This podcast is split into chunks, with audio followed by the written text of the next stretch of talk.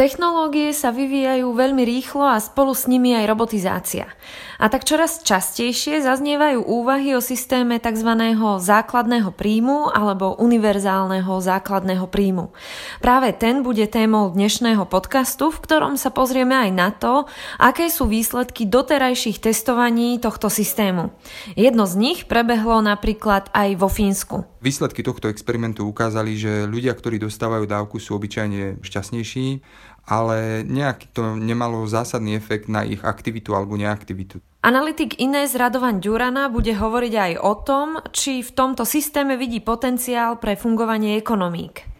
Vítajte pri počúvaní Ines na dnes. Moje meno je Ina Sečíková a toto ekonomický podcast, ktorý dnes potrebujete počuť. Počúvate podcast. Počúvate podcast Ines na dnes. Asi väčšina z nás už niekedy zachytila tému základného príjmu alebo nepodmieneného základného príjmu. No a v Nemecku sa ju už pred šiestimi rokmi rozhodli testovať a odvtedy teda tento test pokračuje. Začali na vzorke 650 ľudí, ktorým každý mesiac prišlo na účet 1000 eur. No a organizácia, ktorá teda tento test e, spustila, zatiaľ hlási veľmi dobré výsledky, že teda ľudia, ktorí takýmto spôsobom fungovali, boli aktívnejší, boli odvážnejší v rozhodnutiach a takisto, že žili zdravšie. No a v Nemecku sa rozhodli pokračovať v testovaní systému na vzorke 1500 ľudí, kde počas troch rokov časť z nich bude dostávať 1200 eur mesačne, no a ostatní budú fungovať ako taká kontrolná skupina. Na úvod teda skúsme v skratke, čo to teda ten základný príjem je. Základný príjem by mala byť univerzálna dávka. Nie je jedna jediná definícia základného príjmu. Mnohé organizácie sa hádajú o to, aká je tá správna definícia, ale v tej najširšej podobe to znamená, že každý obyvateľ Slovenska by dostával nejakú rovnakú sumu. Ak by to mala byť tá suma, ktorá sa teraz bude testovať v Nemecku, tak by to bolo zhruba 480 eur pre každého Slováka. Existuje vo svete nejaká krajina, ktorá by na tento systém nejakým spôsobom prešla alebo prechádzala?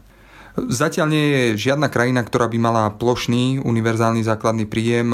Prebieha alebo prebiehalo už množstvo pokusov v Afrike, v Ázii, v Kanade, na Aliaške existuje niečo ako e, ročný príjem pre všetkých obyvateľov z ropného biznisu alebo z ropných výnosov, ale nikto nemá stabilný, plnohodnotný univerzálny základný príjem. Ale prebehol jeden už vedecký experiment vo Fínsku, kde tá dávka sa pohybovala okolo 500 eur, bežal zhruba 2 roky a výsledky tohto experimentu ukázali, že ľudia, ktorí dostávajú dávku, sú obyčajne e, šťastnejší ale nejak to nemalo zásadný efekt na ich aktivitu alebo neaktivitu. Takže zmenilo sa akurát to, že ľudia, ktorí dostávali peniaze, mali väčšiu radosť, ale to vieme eh, aj bez tohto pokusu.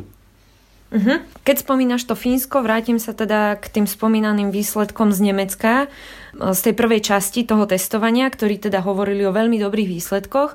Ak teraz hovoríš o tom Fínsku, kde je to teda skôr tých 50 na 50, kde môžu byť tie rozdiely, že tie výsledky sa rôznia? Môže to byť aj o tom, že tá skupina ľudí, na ktorých tento systém testujú, je rozdielna? Určite áno, pretože ten eh, nemecký projekt, by som to nazval viac ako pokus, ktorý teraz beží a už podporil 670 ľudí, tak ten vlastne necháva ľudí sa prihlásiť do toho systému. Takže už je tam nejaký výber. Hlásia sa o to ľudia, ktorí majú predstavu, ako by s tým žili a čo by, čo by urobili viacej. Že vyberá to viac menej tých aktívnych ľudí. I napriek tomu, že je to lotéria, tak to nie je proste neutrálna vzorka vytiahnutá z populácie a práve ten nový experiment by mal vybrať náhodne ľudí a uvidíme, či sa to podarí. Mhm. Zatiaľ čo v tom Fínsku? Ten výber bol iný? Ten výber vo Fínsku bol vo veľkej miere náhodný, ale zase bol definovaný nejakým regiónom a nejakými podmienkami a nebol to tak veľký projekt, ako by sme si prijali, pretože priznajme si, že ani tisíc ľudí nie je zase úplne dostatočne veľká vzorka. OK. Každopádne, ak takýto systém má fungovať, od potrebuje získať zdroje na financovanie takéhoto fungovania. Ako je nastavený tento systém, že kde na to má ten štát vziať peniaze? Zásadný problém týchto experimentov je, že on testuje len polovicu toho celého projektu. Že on testuje len to, ako ľudia reagujú na to, keď dostávajú peniaze, ale netestuje to, ako ľudia reagujú na to, keď im systém berie peniaze, aby mohol vyplácať základný príjem. Pretože ak by sme chceli vyplácať celému Slovensku 470 eur každému obyvateľovi, tak to stojí 30 miliard eur dohromady a to je nemožné, nereálne, lebo by to už teraz pohltilo 80% všetkých príjmov štátu. Takže ignoruje, abstrahuje to od tej otázky, koľko by to bolo pre celú populáciu a koľko by to vlastne stálo a aké dane by ľudia museli platiť a či by boli ochotní platiť tieto dane. Takže aj keď sa skončí tento experiment, budeme vedieť len jednu z odpovedí na mnoho otázok, e, ktoré ten základný príjem vyvoláva. Mm-hmm. Je jasné, že si to bude vyžadovať ešte e, ďalšie testovanie a skúmanie. Nedá mi ale predsa len sa neopýtať. Častokrát v tejto súvislosti sa skloňuje taký argument, že ako náhle ľudia dostávajú tento základný príjem, majú teda istotu, že sa nedostanú do existenčných problémov a takýmto spôsobom sa teda stávajú aktívnejšími, produktívnejšími a teda, že aj pre ten štát samotný vyprodukujú väčší zisk. Čo by teda napovedalo tomu, že by bolo jednoduchšie tento systém financovať.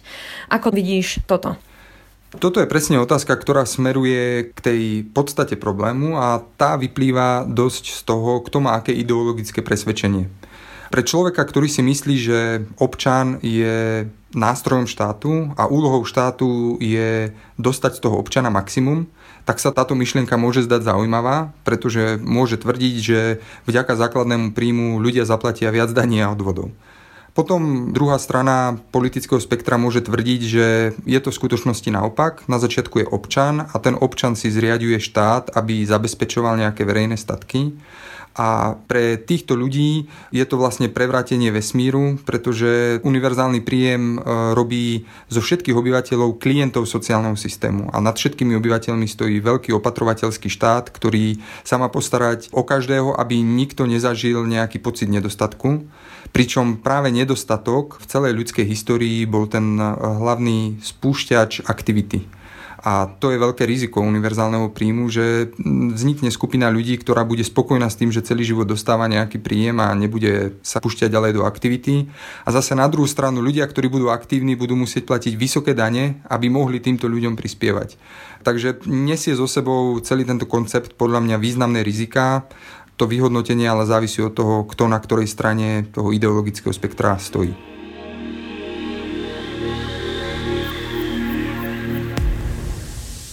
Počúvali ste podcast Ines na dnes. Všetky ďalšie diely nájdete v podcastových aplikáciách a na YouTube kanáli Ines.